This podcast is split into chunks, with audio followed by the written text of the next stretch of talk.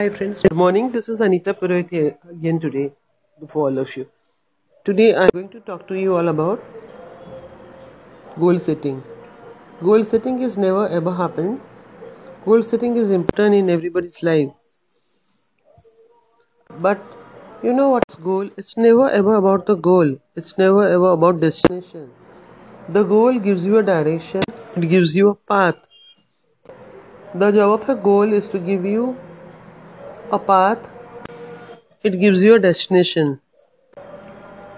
So, how much ever goal we set, you are not sure whether you are going to achieve it or not. But you have to sim- simply carry on with our actions. So, action never stops.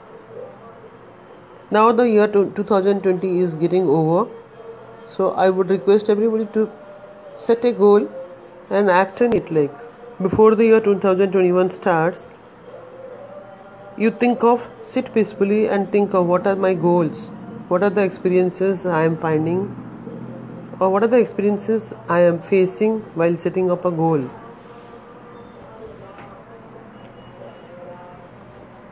You can make a list of your goals and you can always try acting on the think over it, ponder over it. The three most important goals that one wants to achieve are mostly in the areas of money, relationship, and health. So, health maybe it could be losing weight, uh, looking after the diet, money in the area of money, buying a new house, buying a car, maybe buying a Audi or a BMW. In the area of relationship, having a partnership in the business, relocating to a different destination. So, these all things are basically setting a goals. So everybody should have some goals but it is not guaranteed whether you're going to achieve your goals or not. But we have to keep on working on it and once you set a goal try to experience have some experiences about your goals as well.